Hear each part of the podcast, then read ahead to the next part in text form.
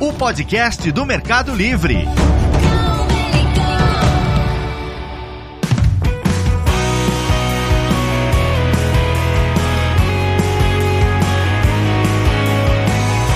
Olá, que tal? Sejam muito bem-vindos ao nosso Melicast. Esse é um espaço em que discutimos temas relacionados ao e-commerce, tecnologia, logística, pagamentos e muito mais. Eu sou o Dani Ambrosio, faço parte da equipe de engenharia e produto do Mercado Livre e estarei apresentando mais um episódio da nossa primeira temporada. Estamos recebendo hoje aqui os dois responsáveis pelo marketplace do Mercado Livre no Brasil. Temos aqui a Júlia Rueff e o Bruno Guarnieri. Sejam muito bem-vindos. Obrigada, Dani. Como o Dani falou, eu sou Júlia Rueff, sou diretora de marketplace, responsável pela operação do Brasil, junto com o Bruno. Olá, Dani, obrigado. Sou o Bruno Guarnieri, diretor de Marketplace para o Brasil, tocando o negócio junto com a Júlia aqui. Legal, sejam muito bem-vindos, pessoal. É importante a gente comunicar hoje para todo mundo que está nos ouvindo que esse é o nosso primeiro podcast gravado de maneira completamente remota. Né? Estamos todos aí em nossas casas, aproveitando muito, entre aspas, esse momento para ficar com a família recluso e estamos conseguindo manter todas as nossas atividades aí trabalhando de maneira remota.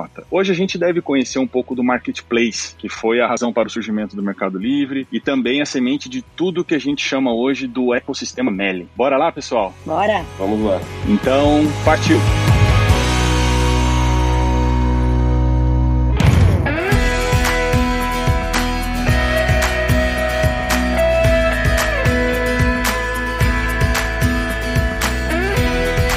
Antes de mais nada, eu queria que cada um de vocês se apresentasse, né? Bom, eu sou, como eu falei, né, Julia Rueff, eu tô no Meli há três anos, responsável junto com o Bruno pela operação de marketplace. Antes disso, eu tive uma trajetória longa de e-commerce, são 10 anos em empresas de e-commerce, empresas de varejo especializadas em e-commerce, e uma passagem pela indústria também, curta, de dois anos. Então, durante a minha trajetória profissional, praticamente toda a minha vida foi na internet. A minha não tem nada a ver com e-commerce. Eu comecei minha carreira em banco, fiquei durante cinco anos anos no Citibank, na área de negócios. Depois eu fui oito anos consultoria estratégica é, em empresas brasileiras e multinacionais, fazendo projetos estratégicos. Depois eu fui de um fundo de investimento, o GP Investimento, que durante muito tempo foi o maior fundo de investimento da América Latina, tendo como fundadores o Lema e todo mundo da Ambev. E aí depois eu vim para o Meli e tô aqui há três anos também com a Júlia, tocando a operação junto com ela. Boa, muito legal. Então dá para ver que estamos aqui com dois pesos pesados, né? a Ju aí com bastante tempo de e-commerce, o Bruno vindo com um background completamente diferente, passando por bancos e casas de investimento. E nada melhor do que ter duas pessoas de dentro da empresa, de tanto peso para o negócio, explicando qual que é o contexto do mercado, como que o Mercado Livre está inserido nesse mercado hoje, porque para quem ouve de fora, o Mercado Livre é virtualmente conhecido por todo mundo, né? Mas como que é essa visão por dentro? Como é que a gente se enxerga para o mercado, né? Como você mesmo disse, o mercado é virtualmente conhecido por todo mundo mundo mesmo. É, o Mercado Livre hoje tem uma representatividade gigante no mercado, né? A gente está falando que um terço do mercado online hoje é Mercado Livre. Isso se traduz pela quantidade de ofertas que a gente tem, pela quantidade de visitas que a gente tem, pela quantidade de usuários que a gente tem. Para ter uma ideia, a gente está falando de mais ou menos 6 milhões de vendedores no ano, em um mercado que ainda é 4,5% do mercado offline. Então, o online só representa isso. Ou seja, a gente tem muita chance ainda de incrementar o que a gente já tem hoje, e mesmo assim, a gente já é tudo que é, esse um terço do mercado. É um mercado super concorrido, tem muitos concorrentes de peso, mas a gente tem grandes diferenciais para ter sucesso nessa competição toda. Pô, legal. A gente falou aí na abertura que o marketplace foi a semente de tudo que virou o ecossistema do Mercado Livre. Mas às vezes a gente aqui que está no dia a dia, a gente fala marketplace, marketplace marketplace, e às vezes as pessoas não sabem muito bem o que, que é isso, né? Então, explica um pouco pra galera o que, que é o papel do marketplace hoje para vendedores e para os compradores. Os dois lados da plataforma hoje. Hoje a gente tem dois formatos né, de e-commerce. Existem os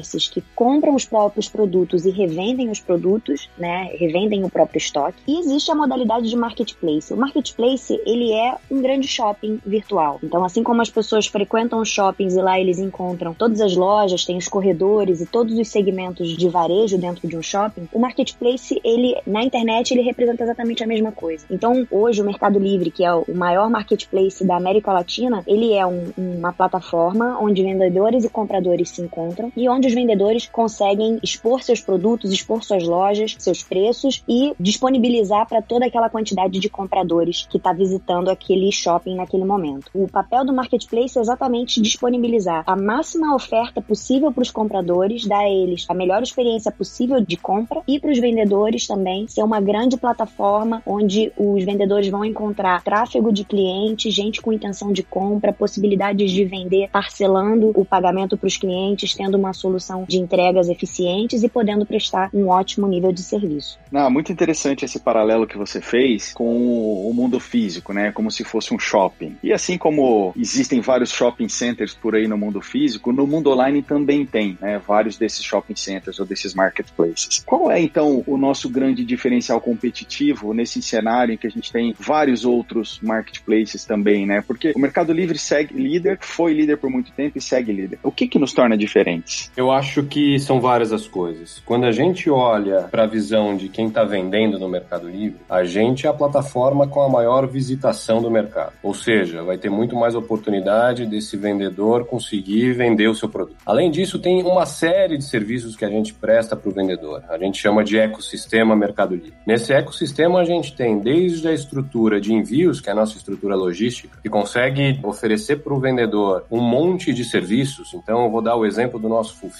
que é um centro de distribuição operado pelo Mercado Livre, onde a gente faz toda a estrutura de supply, logística e pós-venda para o seller. Ele não tem trabalho algum, ele só precisa entregar o estoque dele no nosso centro de distribuição. Além disso, tem dentro de Mercado Pago a iniciativa de credits, ou seja, aquele vendedor que tem um relacionamento com o Mercado Livre, ele pode ter acesso a uma linha de crédito para ele comprar mais estoque e vender mais ainda dentro do Mercado Livre. Isso é inovador, ninguém tem, só nós temos isso hoje. Além disso, para o vendedor, também tem a estrutura de shops e publicidade, que são duas estruturas que podem potencializar a venda desse vendedor na plataforma. Shops para ele abrir um canal de vendas diferenciado e novo, e publicidade para ele expor a marca dele ou ganhar relevância no produto que ele está vendendo. Tudo isso combinado traz para o vendedor uma segurança de que o ecossistema está fazendo com que ele cada vez venda mais. Quando a gente olha pelo lado do comprador, tudo isso que eu falei significa numa melhor oferta e num melhor preço também. Então a gente tem com certeza as melhores ofertas do mercado em preços super competitivos, porque o ecossistema faz com que o vendedor tenha uma parceria tão grande com o mercado Livre que ele consiga dedicar tempo, esforço para esse canal de vendas. Então, para as duas variáveis, tanto comprador quanto vendedor, o Mercado Livre tem diferenciais competitivos incríveis. Pô, Bruno, legal. Legal esses dados que você trouxe e essa, essa visão de ecossistema, né? E eu queria colocar aqui um, um pouquinho de números, né? No ano passado, o Mercado Livre vendeu mais de 379 milhões de itens pelo marketplace. Né? Então, matemática avançada aí para quem está ouvindo é mais de um milhão de itens por dia. Então, é óbvio que isso não está focado em uma única categoria, a gente vende aí de tudo, né? Quais são as categorias em que a gente mais se destaca? Quais as categorias em que a gente ainda tem alguma oportunidade, que a gente está olhando com mais cuidado? Olha, esse ponto que você traz é super interessante, porque o Meli consegue ser uma plataforma destino de produtos para carro, ao mesmo tempo que consegue ser destino para produtos de beleza. A gente consegue vender muito bem moda, produtos de esporte e, ao mesmo tempo, ter uma procura gigantesca por brinquedos e instrumentos musicais. Então, eu diria que o, o Mercado Livre talvez seja o maior generalista do Brasil. A gente realmente se posiciona como one-stop shop destination, um lugar onde o cliente encontra absolutamente tudo o que ele precisa e esse posicionamento se reflete na performance que a gente tem dentro das categorias. Então, a gente tem uma participação importante de market share em todas as categorias que a gente atua, mas sem dúvida algumas se destacam muito no nosso negócio, né? Então, a Autopartes é uma das que se destaca muito. A gente é destino absoluto de produtos para carro, indo de peça de carro a pneu. Então, realmente é, é, muito amplo. Em moda, produtos de beleza, produtos de esporte também, a gente é um, um destino muito considerado para essa categoria, consegue ter um market share muito grande. Enfim, se eu for aqui detalhar cada uma, a gente vai ficar bastante tempo. As categorias onde a gente tem bastante intenção de se desenvolver daqui para frente estão principalmente relacionadas ao comportamento de supermercado, tá? Hoje o consumidor ele vai fisicamente ao supermercado, ele tem poucas boas soluções para poder resolver essa questão de compra recorrente dele, né? As pessoas perdem bastante tempo, gastam bastante tempo indo ao supermercado, algumas vezes por semana, e é aí que a gente pretende se aprofundar nos próximos meses para poder dar para o consumidor uma experiência muito boa para essa categoria também.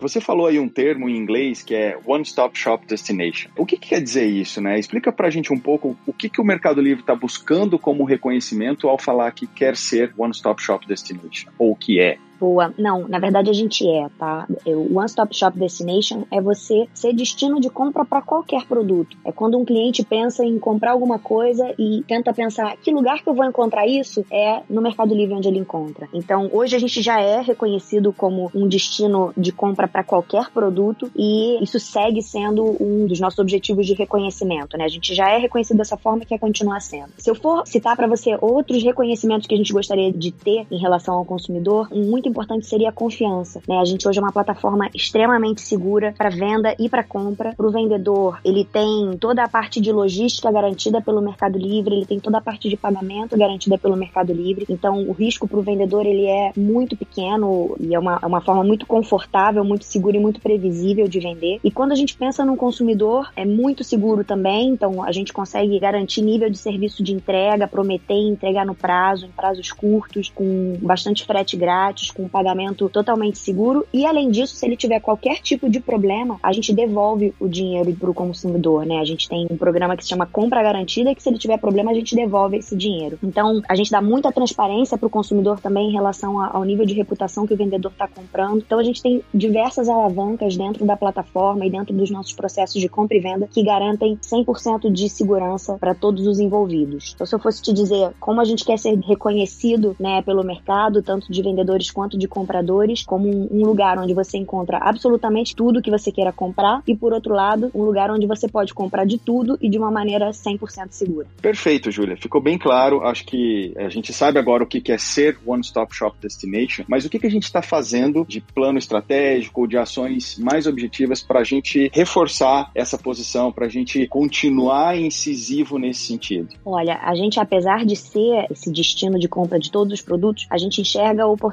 por todas as categorias em vários aspectos, tá? Para poder reforçar e, e, ser ainda mais um destino de compra de qualquer coisa. Uma das principais frentes está nas nossas lojas oficiais. Hoje no Mercado Livre você consegue comprar de todo tipo de vendedor e nos últimos anos a gente reforçou muito o nosso portfólio de vendedores que a gente chama de lojas oficiais, que são grandes marcas, grandes varejos, grandes distribuidores conhecidos no mercado. Então a gente traz esse sortimento presente nas lojas desses parceiros. Dou um exemplo para para você que hoje a gente tem Carrefour, Pão de Açúcar, Fast Shop, a gente tem as montadoras de automóveis, a gente tem grandes, realmente grandes marcas dentro do nosso negócio, Marisa dentro do mercado de moda, tem New Balance para tênis. Então, quando a gente pensa em reforçar sortimento e ser destino de compra de qualquer coisa, essa com certeza é uma das alavancas que nos ajudam muito a trazer sortimento relevante para o consumidor. Uma outra frente que a gente tem de ser One Stop Shop Destination está relacionada exatamente com a nossa malha logística. Conforme a gente amplia amplia a nossa malha logística e consegue transportar produtos de dimensões variadas, por regiões variadas, a gente consegue também incluir um sortimento mais relevante dentro da nossa malha logística e dar níveis de serviço melhores para outras categorias também. Então eu diria que são duas grandes frentes, tá? De desenvolvimento dessa nossa fortaleza, que é ser One Stop Shop Destination. Trazer sortimento relevante através de vendedores de todos os segmentos e, por outro lado, reforçar a nossa malha logística, dando oportunidade oportunidade de trabalhar outras categorias e de segmentos diferentes também, com um nível de serviço muito bom. Bem legal, Juliana. Bem claro aí sobre o One Stop Shop Destination. E eu queria aproveitar agora e fazer uma pergunta para o Bruno, porque eu tenho feito bastante palestra falando do Mercado Livre, né, ajudando a gente aí, especialmente com o público de tecnologia, para falar o que a gente faz de tecnologia aqui. E, e eu começo essas palestras falando do Mercado Livre, né, apresentando a empresa, porque eu acho que muita gente, é, a gente falou no começo, né, ela é, é uma empresa virtualmente conhecida por todo mundo, mas a gente que está ali dentro, a gente sabe que quem está de fora não conhece aquilo que a gente tem ali, né? E em tecnologia isso acontece muito. E uma das perguntas que normalmente eu faço para o pessoal brincar, uma brincadeira assim, um quebra-gelo para o pessoal adivinhar é quantos por cento da plataforma vocês acham que hoje vendem produtos novos, né? E o pessoal começa a chutar ali 20, 30, 40%. E na verdade hoje é mais que 90% da plataforma são de produtos novos. A Júlia acabou de citar aí vários nomes de de, empresas grandes, né? Falou de lojas que estão plugadas na plataforma, que trazem a sua marca para a plataforma. Eu queria ouvir de você como que a gente está trabalhando a nossa marca, né? O que, que a gente fez aí para reconhecimento de marca no ano passado e o que, que a gente vai estar tá fazendo aí durante o 2020? É engraçado você ter falado dessa estatística de produto usado, né? Hoje, para ser mais exato, mais de 94% dos produtos que a gente vende são produtos novos. Ou seja, alguma empresa vendendo ou para outra empresa ou para pessoa física, uma pessoa como eu e você, Júlia, comprando na plataforma. Muito do que a gente faz realmente não é de conhecimento público, né? A gente tem investido muito pesado, inclusive no ano passado foi a primeira vez que a gente fez algum investimento de marca offline, então a gente começou a colocar propaganda em canais de televisão, em mídia offline, para trazer essa informação mais clara para o público consumidor de que a gente é uma empresa enorme, grande, gigante, que oferece tudo o que a gente falou em relação ao ecossistema, que o consumidor tenha confiabilidade de comprar dentro do Mercado Livre, sabendo que está comprando um produto que é aquele que ele quer, no preço que ele quer. E se tiver algum problema, seja por devolução, porque ele não gostou daquele produto, ou porque não serviu no caso de moda, tem o programa de compra garantida, que ele pode ter o dinheiro de volta depois do processo de devolução. Lojas oficiais fazem parte dessa estratégia de marca, porque a gente está trazendo cada vez mais lojas reconhecidas do público para dentro da plataforma. A Júlia comentou algumas das lojas, mas a gente tem lojas incríveis também, como o Apple, por exemplo. A Apple tem uma loja oficial dentro do Mercado Livre. A gente tem lojas de marcas de roupa super reconhecidas do público, como reserva. Isso reflete para todas as categorias de produto que a gente tem, tá? Então, também faz parte da estratégia de alavancar a marca que a gente tem. Para você ter uma ideia, o app do Mercado Livre está em mais ou menos um terço dos smartphones da população brasileira. Isso é muito forte em termos de marca. E a gente está potencializando cada vez mais a utilização desses aplicativos para que o público realmente enxergue o Mercado Livre com o tamanho que ele tem e o tamanho que ele é. Então, basicamente, o que a gente quer é criar uma marca super relevante para o consumidor, mostrando tudo aquilo que a gente tem e desmistificando um pouco essa ideia de que o Mercado Livre tem produtos usados. Não é. Nós somos uma plataforma hoje de produtos novos, de empresas que vendem os produtos para o consumidor final. Então, muito dos investimentos que a gente tem feito em marketing é para isso.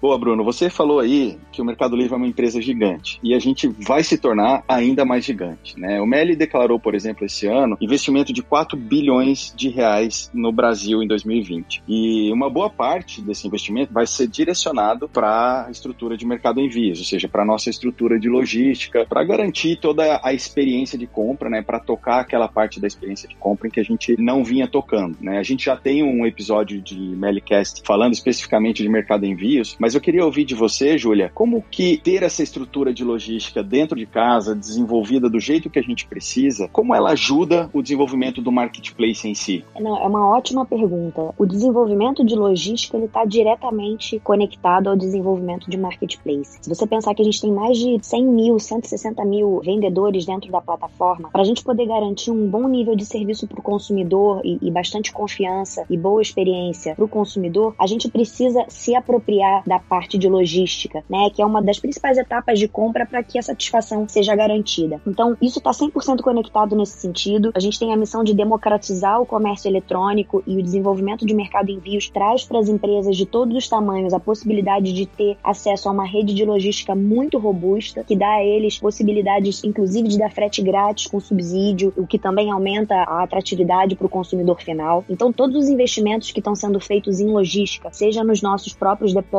né, a gente operando o estoque dos sellers, seja a gente coletando os produtos diretamente nos vendedores ou disponibilizando lugares para os vendedores poderem despachar os produtos vendidos no Mercado Livre, são frentes muito importantes para a gente otimizar os prazos de entrega e baratear toda a cadeia para poder repassar para o consumidor os melhores preços ou frete grátis. Por outro lado, também existe uma, uma iniciativa muito forte da gente reduzir prazos de entrega. Então a gente tem parcerias com empresas aéreas para a gente poder atender não só o Sudeste, o Sul de uma maneira rápida, mas todo o Brasil para a gente poder oferecer um nível de serviço e um nível de entrega que sejam satisfatórios, mas que inclusive superem a expectativa dos compradores.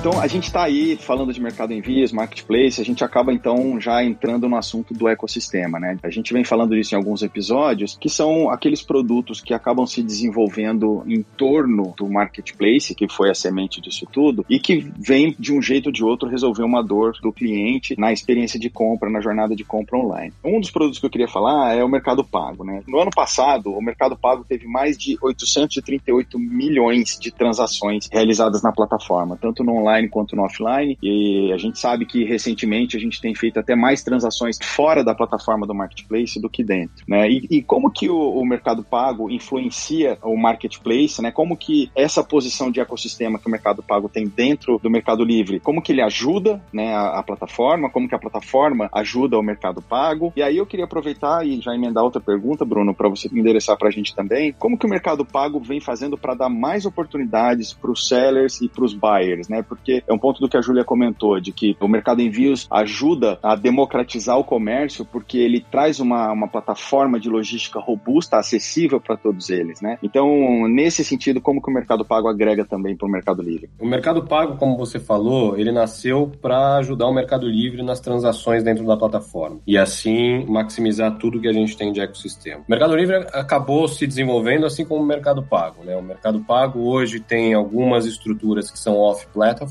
por isso que você mesmo disse que a quantidade de transações ela é maior que a do Mercado Livre, em algum momento ultrapassou, porque também o mercado para fora é muito maior, né? Enquanto o Mercado Livre a gente só está falando das transações possíveis dentro da plataforma, Mercado Pago fora a plataforma tem todos os segmentos e negócios possíveis de fazerem transação. As duas estruturas elas se complementam muito. Seja porque Mercado Livre depende de Mercado Pago para fazer todo o processo de aprovação e fluxo de pagamento, ou seja porque o Mercado Pago consegue acessar também a base do Mercado Livre para potencializar os seus negócios que são fora da plataforma. Isso cria uma sinergia muito grande e uma sinergia que a gente está cada vez mais tentando alavancar para coisas dentro do Mercado Livre também. Por exemplo, a gente tem uma estrutura dentro de Mercado Pago que é, são as maquininhas, que a gente chama de point, e que a gente poderia acessar essa base de point oferecendo uma condição diferenciada para Mercado Livre, seja para vender ou seja para comprar. Isso está super ongoing. Coisa é o ponto que você falou de como é que o Mercado Pago ajuda a vender mais dentro do Mercado Livre. A gente estruturou há cerca de uns dois anos a estrutura de credits e a gente começou a dar empréstimo para vendedores do Mercado Livre. Puxa, por que, que a gente daria empréstimos para vendedores do Mercado Livre? Porque a maioria dos vendedores de long tail, eles não são bancarizados. Então, eles não têm acesso a capital. Sendo assim, a gente entendeu que para esse vendedor vender mais, ele precisava de mais dinheiro para ter mais estoque e, obviamente, aumentar o volume. E potencializando isso, a gente resolveu abrir essa estrutura de créditos. Para você ter ideia, mês passado a gente chegou à marca de um bilhão de reais emprestados, o que é um número super relevante para um negócio que começou há pouco tempo. A gente tem outra estrutura dentro de credits também que é compra. Então, compradores que por acaso, né, por algum motivo não têm algum acesso a crédito, seja cartão de crédito, seja dinheiro vivo, a gente disponibiliza na plataforma a modalidade de pagamento credits para esses compradores também poderem comprar na plataforma e pagarem isso em até 12 vezes. Inclusive, a gente deve estar tá potencializando essa iniciativa agora em 2020 para o que a gente chama de mar aberto, significa dar crédito para aqueles compradores que também não têm relacionamento com o Mercado Livre. Mas isso ainda é um piloto, isso ainda está em teste, mas significa que as duas estruturas estão sempre focadas em potencializar e melhorar a experiência tanto de comprador quanto de vendedor. Boa, boa. Falamos aí de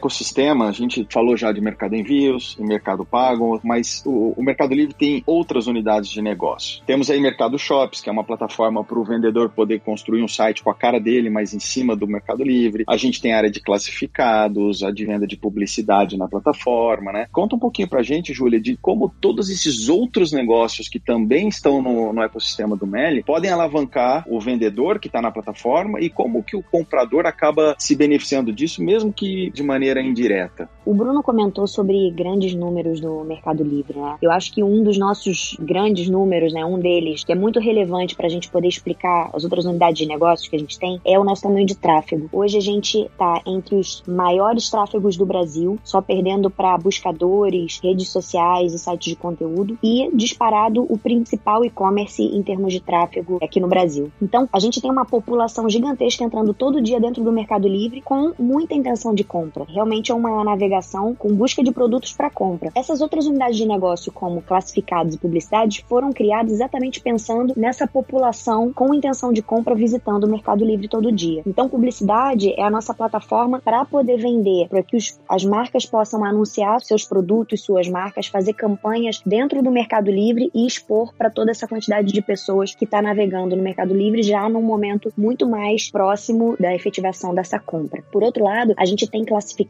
também usando bastante desse tráfego para poder anunciar motos, carros, casas e etc. São anúncios de produtos que a gente não transaciona dentro da plataforma, mas que a gente pode viabilizar para o cliente essas opções de serviço também. Então são duas grandes unidades de negócio relevantes no nosso negócio que se alavancam a partir do nosso tráfego, que é muito grande. E os vendedores podem se beneficiar muito dessas unidades de negócio porque eles conseguem dar mais visibilidade para os seus produtos ou para as suas marcas, por um lado, e conseguem também vender serviços e, e, e anunciar outros tipos de negócio. Isso quando a gente fala dentro da plataforma, né? A gente também tem a unidade de negócio de Mercado Shops. Mercado Shops é um serviço de plataforma, ou seja, o vendedor ele pode criar o próprio site dele, o próprio e-commerce dele através de Mercado Shops. E a grande vantagem para ele é que essa plataforma ela já está integrada de forma nativa ao Mercado Livre, ou seja, ele consegue vender através do Mercado Livre de forma automática, se ele quiser, usando todo o nosso ecossistema. Então ele ter acesso a Mercado Pago, a Mercado Envios, a gente consegue oferecer uma experiência para ele muito parecida com o que ele tem dentro do Mercado Livre, a gente consegue oferecer para ele também, para ele oferecer diretamente para os consumidores dele.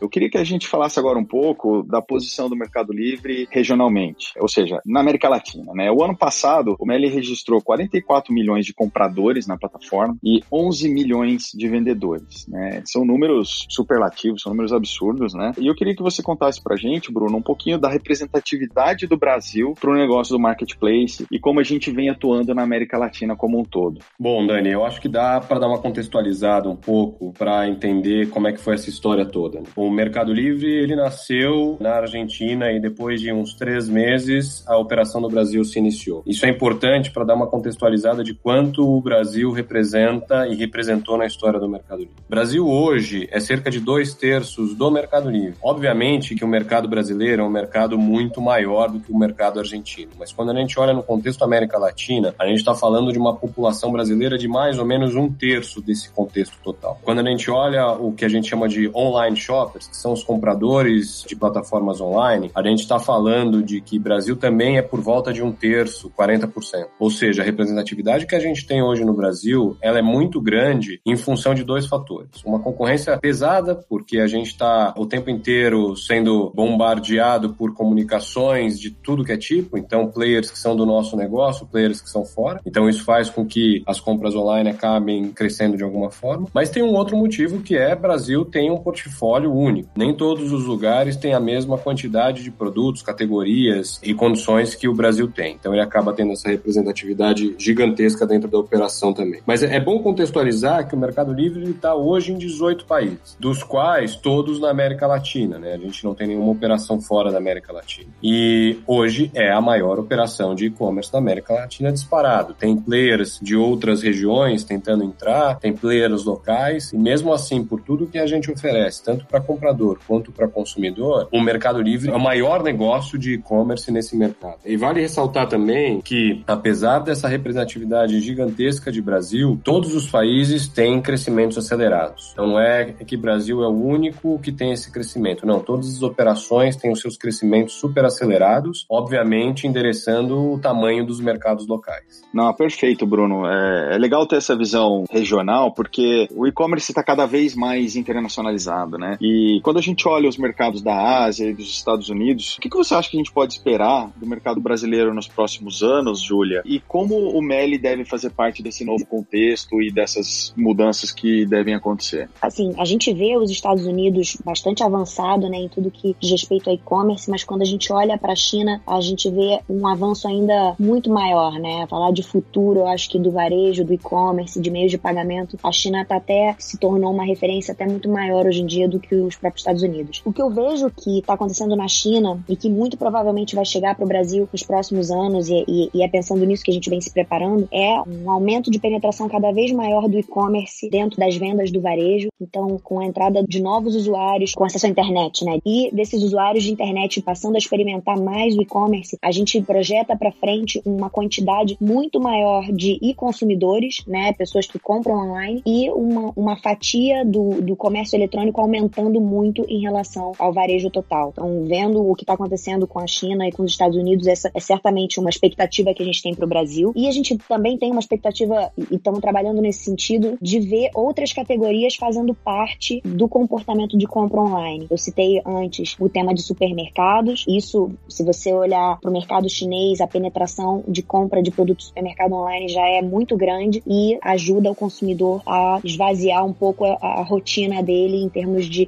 compromissos físicos que ele tenha que ter. Por outro lado, a gente vê também uma evolução muito forte em meios de pagamento, né? A, população da China, ela tem opções muito diferentes do que está massificado hoje no Brasil e no, no próprio Estados Unidos, e a gente entende que o modelo chinês pode ter muito fit com as necessidades do Brasil. Então a gente também se vê desenvolvendo muito produtos como QR Code e Mercado Pago e outras funcionalidades de pagamento que tem a ver com o que o mercado chinês está fazendo hoje e que podem funcionar muito bem no Brasil. Boa, Júlia, ficou bem legal essa visão porque você trouxe aí um, uma amplitude para o negócio do e-commerce, né? Falando né, regionalmente, do o Bruno colocou, globalmente a Júlia colocou, e isso eu acho que cola muito com a missão do, do Mercado Livre, né? De democratizar o comércio. E quando a gente fala de democratizar o comércio, a gente, como dizem os nossos amigos argentinos, se ou se, a gente tem que falar do pequeno e do médio vendedor, né? O, o que, que a gente está fazendo, Bruno, para atender esses vendedores, esse tipo, esse tamanho de vendedor? Dani, aqui acho que também vale uma reflexão. O Mercado Livre, quando começou, ele começou muito focado nesse público, né? Então a ideia lá atrás era dar oportunidade para alguém que quisesse comprar alguma coisa de alguém que quisesse vender. E inevitavelmente esse negócio foi evoluindo para que o pequeno vendedor que não tem acesso a um canal de venda super relevante, seja por um tema de eh, regionalização, ou seja por um tema de tamanho mesmo, ele tivesse a oportunidade de acessar milhões e milhões de compradores.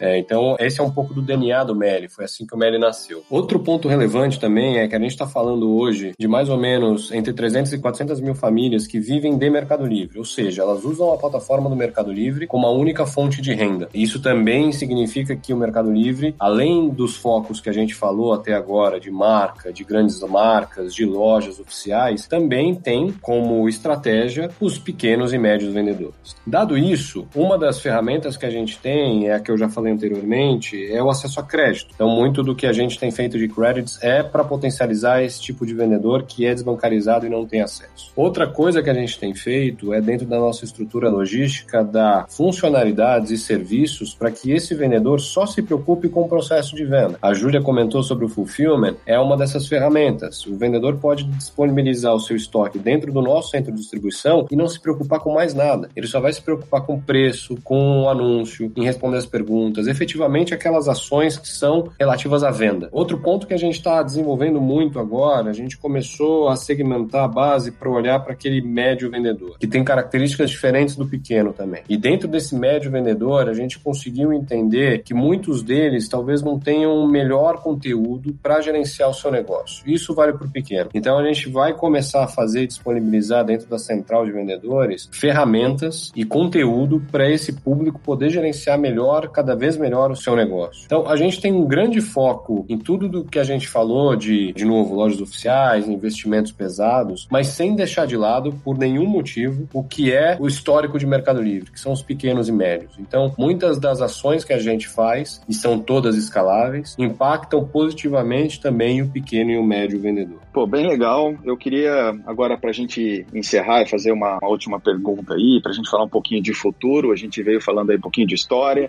pincelou algumas coisas aí que devem acontecer do futuro, de marca, falamos de ecossistema, mas o que, que a gente pode esperar aí de 2020 para o marketplace? Que novidades, que desenvolvimentos importantes a gente deve trazer aí para o mercado? 2020 vai ser um ano importante em termos de melhoria de usabilidade, né? A gente está se preparando para melhorar muito a nossa relação com os vendedores, né? Como que eles vão usar a plataforma e facilitar bastante a vida deles. Então, a ideia é que a gente realmente, ao longo do ano, melhore as ferramentas, que hoje em dia são muito boas, mas que possam tornar a vida do, do vendedor ainda mais produtiva e fazer com que ele consiga vender mais, por um lado. Para o consumidor também, a gente tem muitas alavancas de melhoria de usabilidade para que ele encontre de uma maneira muito mais fácil o produto que ele precisa, não só o produto que ele precisa, como a melhor opção do produto que ele precisa. A melhor opção em termos de qualidade de vendedor, de preço, enfim. Então a gente tem muitas alavancas de usabilidade para esse ano. Um outro ponto importante que eu poderia citar aqui é a evolução da nossa malha logística. Então esse ano é um ano que a gente vai ficar ainda mais rápido em prazo de entrega e ainda mais barato também para poder entregar. Então a gente vai ter bastante evolução e o consumidor vai poder esperar realmente entregas muito rápidas com uma qualidade excepcional. E além disso, uma comunicação forte para o consumidor, reforçando que a gente é um site que transmite muita confiança para o comprador, para o vendedor e que qualquer problema que ele possa ter aqui, a gente garante a compra e, e devolve o dinheiro. Então acho que seriam, é, da minha parte, seriam os pontos que eu colocaria como o que as pessoas podem esperar para 2020 com o Mercado Livre. Queria dar uma complementada com relação ao mercado, né? A gente vem nessas semanas sofrendo um pouco com relação a tudo que está acontecendo. Isso, a tendência é mudar um pouco o mercado, né? O mercado que era muito mais offline e ainda vai continuar tendo uma representatividade muito maior no offline, mas está acelerando na compra online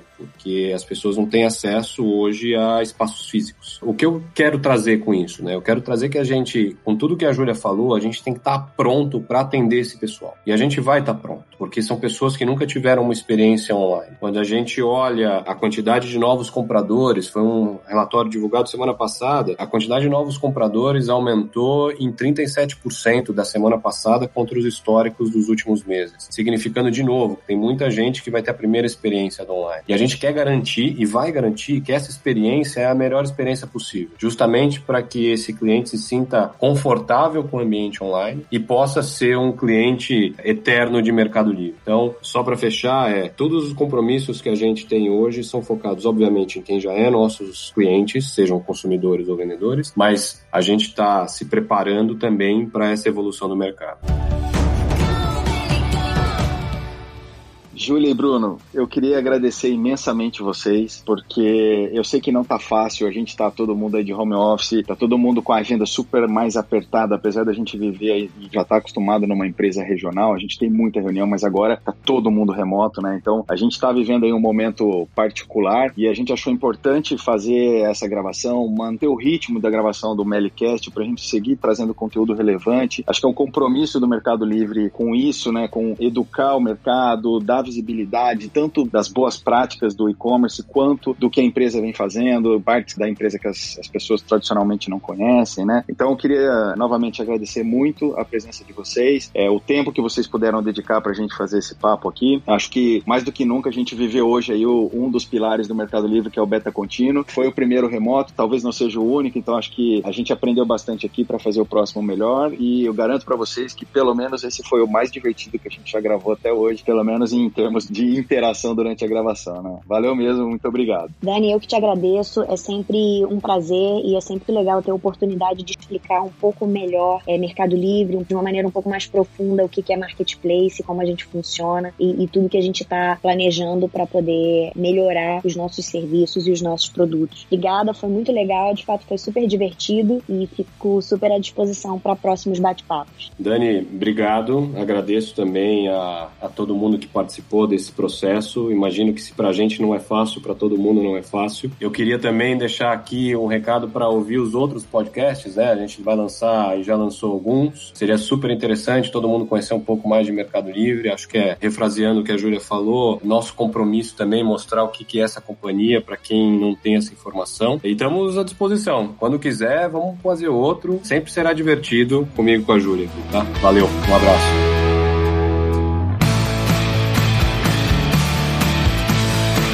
Pessoal, para encerrar, queria lembrar vocês de assinarem o nosso podcast para saber quando lançarmos novos episódios. A gente está em todas as plataformas de streaming. Dê uma olhada também na nossa página de vagas, que é jobs.mercadolibre com b.com. E também segue a gente no Twitter e no LinkedIn. Estamos com muitas vagas em aberto. Aproveite e entre em contato com a gente lá. Adiós, chicos!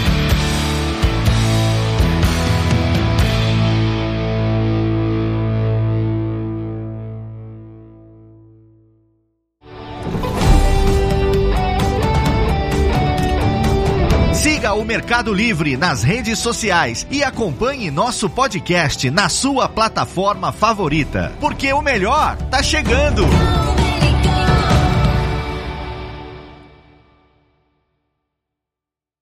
Este podcast foi editado por Radiofobia, podcast e multimídia.